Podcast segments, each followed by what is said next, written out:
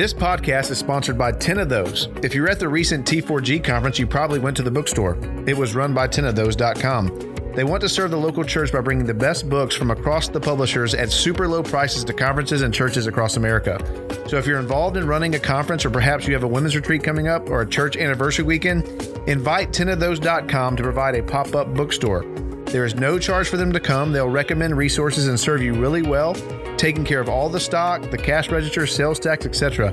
And they come for conferences and churches of 300 people or more. They can also help you if you're doing things online. They can provide you with a customized online bookstore for your church, and there's no charge for that either. Email their team to get your bookstore set up. That's sales.us at 10ofthose.com. Sales.us at 10ofthose.com.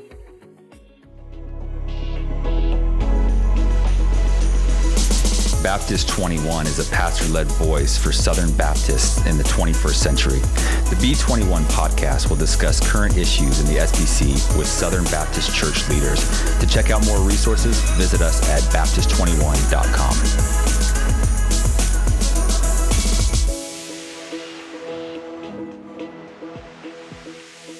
before we jump there, uh, or let's just jump there. Um, why does he not uh, yeah, play out the fifth term and talk about the landmark controversy. Uh, I do want to hear more some about his writing, but we'll talk more about that towards the end. Yeah, sure. So this landmark story is pretty epic. Um, we probably need a separate podcast for that. Yeah. But RBC Howell is right at the heart of it. So while he's the pastor at First Baptist Nashville, a man moves into the city to do some teaching, to do some newspaper writing. His name is J.R. Graves, James Robinson Graves. He's from New England originally, um, but he comes to Nashville. He's ultimately going to join the First Baptist Church of Nashville. So RBC Howell is his pastor. This is in the late 1840s. Uh, he does some writing for Howell's Baptist newspaper. Howell ultimately turns the editorship of that newspaper over to J.R. Graves. That's one of those like, oh, what could go wrong kind of moments in Baptist history. But he gives the editorship to Graves. Man, they are thick as thieves uh, to begin with. Uh, Graves is defending Howell in the newspaper. He's pumping him up as his pastor and all that kind of thing. But Graves is going to develop right around the time that Howell moves back to Richmond. He's going to develop um, some really strict views about Baptist identity that are going to come uh, to be known as landmarks. You know, there's a proverb that says, remove not the ancient landmark.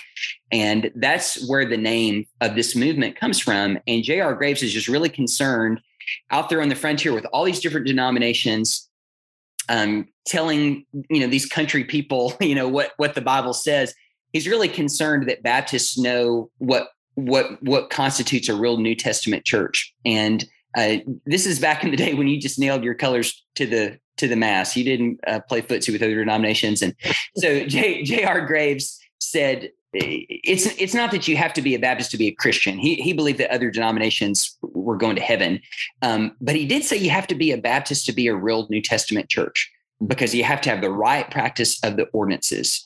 Uh, you have to have the uh, a true uh, practice of baptism, the immersion of a believer, in water, but you know, as a, a profession of faith, not um, to contribute to salvation and, and so forth.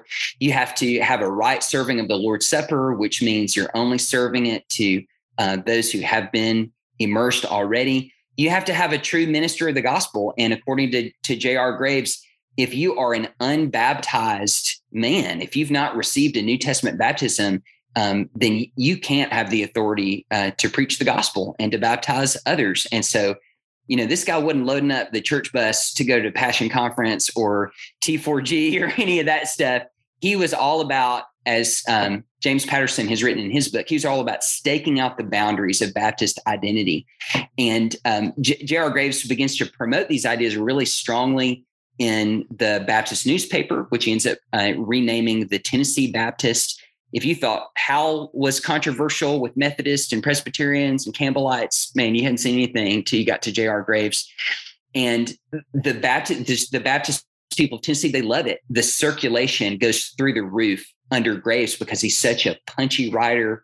Um, he's not not scared to get controversial. Circulation goes from 1,000 readers in 1846 to 13,000 in 1860. Uh, and so he develops this massive influence uh, in the Southern Baptist Convention and especially in those southwestern states. And you begin to see kind of this um, cultural tension in the SBC between the more uh, refined, established churches on the Atlantic coast and these more frontier oriented uh, churches out there in Tennessee, Mississippi, and Alabama. Um, so Graves, he's um, he promotes these ideas about baptism and the Lord's Supper. He believes that only local churches uh, should serve the Lord's Supper to their people. Uh, he believes he's against what's called pulpit affiliation, which is allowing uh, a, like a Presbyterian brother to come preach on a Sunday morning. So he doesn't have the authority uh, to do that. Um, and so the, it's spicy stuff, and you either love it or you hate it. A lot of people loved it in the old Southwest, but a, a whole lot of people hated it. But the reason that he gets crossways with his old pastor RBC Howell is uh, Graves. yeah, yeah, go for it. It's great, um, really helpful stuff. Uh, what I mean, I would assume up until this point, like Howell was an influence in Graves's life, and maybe even viewed in an endearing way. Absolutely. Okay, so it wasn't he he he revered this guy who had been a pastor of his, but obviously comes to these really strong convictions uh, on right. some topics. Well, who in? I, I actually just wrote down. let's do a whole thing on J.R. Graves at some point because he is. Yeah. It is a massive, massive piece. Who influenced Graves on those more? Um, I mean, what obviously becomes called landmark um, theology. Were there others that, pre, like you know, you have precursors to the to the Reformation, like Wycliffe and others. Who's the precursor to Graves on some of these issues, if if they come to mind? Yeah, and let me recommend again James Patterson's book on James Robinson Graves staking out the boundaries of Baptist identity. It was originally published by B&H Academic several years, 10 years ago. It's been republished with uh, University of Tennessee Press. And uh, Dr. Patterson was my teacher at Union University back in the day. And he helpfully shows that uh, the New England Separate Baptist, um, which is um, where Graves would trace his roots, they had a really strong local church theology um, because they had been oppressed by you know the state church the the established church of congregationalism up there and they had they had seen uh, lots of abuses of denominations basically associations connectionalism and so it was very important to them that each church be allowed to um, it just be accountable to the Lord for what they believe, what they practice, and so forth. And uh, that uh, J.R. Graves just takes that to the next level uh, when he comes down to the south, comes down to the south, and sees all these um, Campbellites, Presbyterians, uh, Methodists, uh, and and so forth, uh, challenging Baptist ideas. How does how does Howell take him on then? Yeah, so once Howell is in Virginia, Graves really starts to kind of um, flex a little bit in Nashville, and he begins to take over a lot of these institutions that Howell started. So, no doubt there's theological differences between these guys, but this is also kind of a personality turf kind of an issue too. So, Graves essentially takes over Union University in Murfreesboro, which was Howell's baby. He brings J.M. Pendleton who's kind of the theologian of landmarkism from Bowling Green down to Union to be a professor and also ultimately the president of Union for a short time. Um, he has great influence at First Baptist Nashville. That's Howell's baby. Um, he has tremendous influence in the Concord Association, which Howell essentially started the Tennessee Baptist, what then was the Tennessee Baptist uh, Convention. Um, how, uh, Graves has tremendous influence there, and he's pressing this landmark agenda where they really get crossways is when uh, Howell, or excuse me, when Graves has another uh, landmark lieutenant, AC Dayton, um, pushing a landmark agenda on the Bible Board, which the SBC starts in the early 1850s to produce Baptist literature. He obviously has a strong landmark agenda. Howell doesn't like that. Um, uh, and, and, and so they begin to clash over that. Um, later in the decade, without getting into all, all the weeds, uh, later in the decade, Howell wants to start um, a, a, new entity, the Sunday School Board, in 1857. The convention okays that. So this, you know, Howell's the president the, of the SBC at this time. The convention says yes to the Sunday School Board, but then they want to elect A.C. Dayton, that landmarker, as the president of that board. Well, Howell opposes this mm-hmm. um, publicly. He writes articles for the Christian Index. He's just totally against it. And that brings on the wrath of J.R. Graves. So it's clearly you've got Howell, the um, kind of the denominational statesman of the SBC. You've got Graves, a sort of this grassroots uh, leader out in the Southwest, sort of the voice of the people on the frontier. They're publicly clashing in the convention, and it gets really ugly. It gets so ugly, in fact, um, that uh, Howell comes back to First Baptist Nashville to deal with Graves as the pastor, mm-hmm. and he brings him up for church discipline. So there's a there's a time where RBC Howell, the president of the convention, is the pastor of First Baptist Nashville. Among his members are J.R. Graves, A.C. Dayton, uh, and uh, and and J.M. Pendleton is often involved there too. He's not a member, and and they are clashing on the pages of these newspapers every single day. Well, they hold this church discipline trial in the fall of 1858 Graves uh, brings this huge posse the first night. Uh, there are like five charges brought against him. It gets really rowdy. Graves leaves and he doesn't come back. But the, the, the trial continues for several days. He's found guilty on every count um, and he's expelled from the church. So RBC Howell expels J.R. Graves from his church. The next week, um, Graves, to no one's surprise, starts his own church called the Spring Street Baptist Church. He declares it to be the true First Baptist Nashville, um, and and calls uh, the old First Baptist Nashville like Howell's sect or something like that. And Graves, of course, you're thinking, okay, he's just a he's just a crank, you know, nobody's going to listen to him. But that's not the case at all. He has a tremendous following, and he appeals. Graves appeals to the Concord Association and what was then basically the Tennessee Baptist Convention to recognize his church as the true First Baptist Nashville and to reject Howell and they go with it. Oh wow. Um, he which is what's really wild is that that Graves, we didn't really talk about this, but he's so strong on the centrality of the local church and not the denomination. But when his local church disciplines him, he appeals to an extra ecclesial body to vindicate him. Um, and that's what happens. Those guys, th- those other bodies, they don't seat First Baptist Nashville that fall, and they do seat the Spring Street folks and Graves. And all of this is brewing heading into the 1859 Southern Baptist Convention, which is the most epic controversial convention to date at that point. And we can talk about that in just a second. This podcast is sponsored by 10 of Those. If you were at the recent T4G conference, you probably went to the bookstore. It was run by 10ofthose.com. They want to serve the local church by bringing the best books from across the publishers at super low prices to conferences and churches across America. So if you're involved in running a conference or perhaps you have a women's retreat coming up or a church anniversary weekend, invite 10ofthose.com to provide a pop-up bookstore. There is no charge for them to come. They'll recommend resources and serve you really well, taking care of all the stock, the cash register, sales tax, etc. And they come for conferences and churches of 300 people or more. They can also help you if you're doing things online. They can provide you with a customized online bookstore for your church, and there's no charge for that either. Email their team to get your bookstore set up. That's sales.us at 10ofthose.com. Sales.us at 10ofthose.com. Wow, there's a lot. So, so one, fights are nothing new to the SBC. No, no. Uh, FBC Nashville's been through multiple, um, yeah, uh, yeah, prize fights it seems, and with some of the biggest controversies affecting Baptist life. Um, okay, so uh, yeah, again, Graves might need to be his own thing, but let's let's dive in just a little bit. How does Howell ultimately win?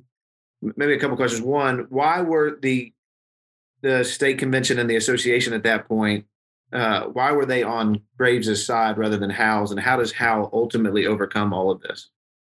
I think it's the Tennessee Baptist newspaper. I mean, you, you cannot undersell the influence of that Southern Baptist media machine. I mean, Howell was just such an effective uh, propagandist. I don't even mean that in a pejorative way. I mean, he, he's he was just so successful in getting the ear of the people with that written word. And he'd been cranking out that spicy copy for like a decade now, and people couldn't get enough of it. Hmm. And everybody's reading it. And Howell just did not have that kind of pull anymore. He still has tremendous pull, like in Virginia. Right. And at the national, we call it the national level, the Southern Baptist Convention, he's got major pull there. He's the president, for goodness sake. Um, but in Tennessee, uh, in that area, Graves was the man. And so when the chips were down, they went with Graves. So, so because of that, he can't be even a messenger to the to the 1859 convention. It, so it creates this really, really awkward situation um, right. where Graves has been disciplined, expelled by his church, but he's just started his own church and said that that was was essentially what happened back there. Was essentially the expulsion for for being divisive.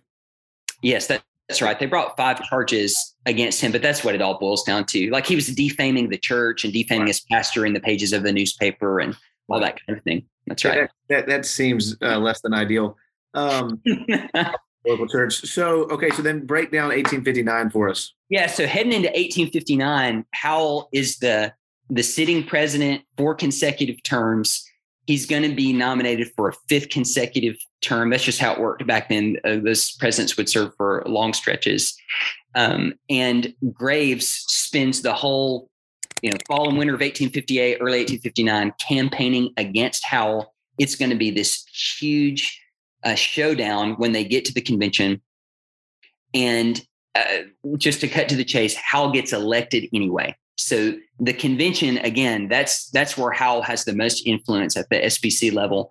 They elect Howell anyway to his fifth consecutive two-year term, and Howell declines. Hmm. Declines to serve. So he's it's like he's vindicated in front of the SBC, but then he declines to serve in order to prevent a split. And this is seen as like that first major Southern Baptist statesman move in the convention's history, where you've got someone who recognizes lots of diverse local factions and the need to bring them all together in order to carry on the Great Commission and in order to, to advance the mission.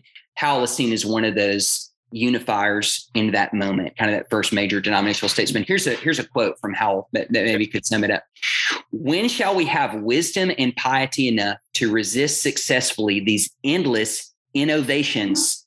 For ourselves, we protest that we are not antinomian Baptist, nor free will Baptist, nor old school Baptist, nor Campbellite Baptist, nor landmark Baptist but what we have ever been but we but we have ever been baptists of the old apostolic stamp taking the bible as our exclusive guide loving all who love christ and ready always to do what we can to reclaim the erring and to save the lost.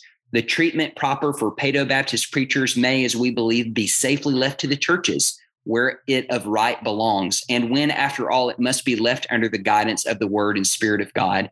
These churches may err on the side of a mistaken charity they may precipitate themselves into a proscriptive bigotry, but a praying Christian here will, by the grace of God, eventually lead them safely out of all extremes. Hmm. So he's calling for unity among these different views. Let's leave some of these like pulpit affiliation type questions to local churches and let's make the convention about cooperating to advance the Great Commission. Who ran who ran against him in 1859? Do you know? Oh man, you caught me flat-footed. I, I, am not, I'm not positive, but but a, a more J.R. Graves friendly. And Graves obviously doesn't have the influence on the larger scale you've already kind of mentioned as, that he does in Tennessee. Again, we'll, we can come back. I want to come back to landmarkism and, and try to ascertain why it was appealing. There are reasons it was appealing, but also why it didn't win the day. So, Still, so much of the leadership of the early SBC is going to be drawn not from the frontier, but from South yeah. Carolina, Virginia, Georgia, some of these more established areas. And that's where Howell had the most support. There is one more controversy just to put a bow on Howell's life. 1859, you know, however you want to view it, some would say it's his finest hour or whatever. Um, he's only going to live for another 10 years. Meanwhile, the Civil War happens. So just when you think he's going to have peace, uh, if you know anything about the early years of the Civil War, Nashville gets taken uh, really early by U.S. Grant. He he takes down Fort Donelson and, and a Fort Henry, and he comes to Nashville. Union forces occupy the city. Andrew Johnson is made the wartime governor, and Howell stays with his church. They had ample opportunity to to leave, but he he thinks that he needs to stay with his church. He is arrested. Uh, he is asked to sign um, this oath of loyalty to the Union. Part of that involves confessing essentially that he was a, a traitor and disloyal before that and uh, he refuses to do it. He's marched at bayonet point to a jail. He's imprisoned uh, now in his 60s. um, just for uh, not a super long time, but long enough for his health to break. He ultimately is uh, released from prison. Uh, First Baptist Nashville was impounded during that time by Union troops. On the other side of the war, they're able to get the building back. Um, the Union uh, Army pays out. I don't want to say they pay out like five thousand dollars in damages to the church, but it costs like twelve thousand to really repair it. And Howell finishes out his his life um, really with compromised health as an old man, just trying to um, nurse this church along in the years after the war. He ends up dying in 1868. So he uh, he has a, a very eventful life, a life that's full of um, just turmoil and conflict. Um, but he is so instrumental in the advance of Baptist life uh, into the Old Southwest. I, I would assume then, with the, what you just talked about, he would have been pro uh, make pro slavery arguments. Yes, that's right. Um, like he he brought, I think it was five slaves with him from Virginia to Tennessee. That's a kind of a part of that story. And uh, yeah, he's very much an unapologetic um, pro Confederate person. Similar, similar sins to the, some of the early founders. Yeah, that's right. Um, what anything else as far as lasting impact significance that we haven't hit on? I mean we don't have to. We, have hit on a lot but if there's any nuggets or anything lasting significance um, he does write a book called the evils of infant baptism so i'm curious what he would think about our open leadership debates right now. Uh, i think not a fan. Yeah not a fan i would see. But anything else as far as impact lasting significance even particularly about his time as president uh, and so forth? Yeah he he really does um, set the course for the Southern Baptist Convention in a lot of ways. Theologically, um, he in his battles with the anti-missions Baptists, he's able to kind of raise a standard for a Calvinism that has room for um, ardent activity and mm-hmm. evangelism and education, all this kinds of things. God uses means to do His work in the world. That's important. I think that's going to kind of define the SBC in its early generations. Um, he also uh, sets the course for the SBC by sort of brokering peace and a, a kind of a compromise among uh, different, you know, theologically different, but also culturally different uh, Southern Baptists at a critical moment that keeps the convention moving forward. I mean, the, the convention was only 14 years old at the time of that epic 1859 showdown. And so it could have gone a lot of different ways. Uh, but Howell is, is sort of remembered as the guy who kept the convention together at, at a critical time. There will be other moments like that in the SBC's history uh, where these kind of statesman figures uh, rise up and, and, are able to bring everybody together. Brother, so so helpful. I do hope you'll write. I mean, I think it'd be interesting too to publish some of his works. Um, that there's there's a lot that we could unpack there. I want to I want to end it with uh, this is from the Baptist Encyclopedia about him. Talks about his death. So he dies, it says his death occurred on Sunday about noon, uh, at the very hour in which for more than 40 years he had stood up for Jesus in the pulpit. For a week before his death, he was speechless but conscious. He knew all that was said around him. And when the pastor of the First Church of Nashville spoke to him of the infinite pity and compassion of the Savior for his suffering servant, he broke he broke into tears. Uh, and I love I love that that little testimony to, yeah. to death. So um, well, brother, yeah, you can learn more about him. Obviously, you can look him out online, but we're hoping Eric that you're going to write write something on on his life. And oh, thanks, man. I appreciate that. I don't hear that a lot, so I'll take it. So not a lot of people pumping me up to write about RBC Howell. I'm going to. Hey, I, have been fascinated by this conversation, and I hope our listeners are as well. Um, so I appreciate you taking time to do this, brother. It's so helpful, and uh, we thank you all for listening to the Baptist 21 podcast.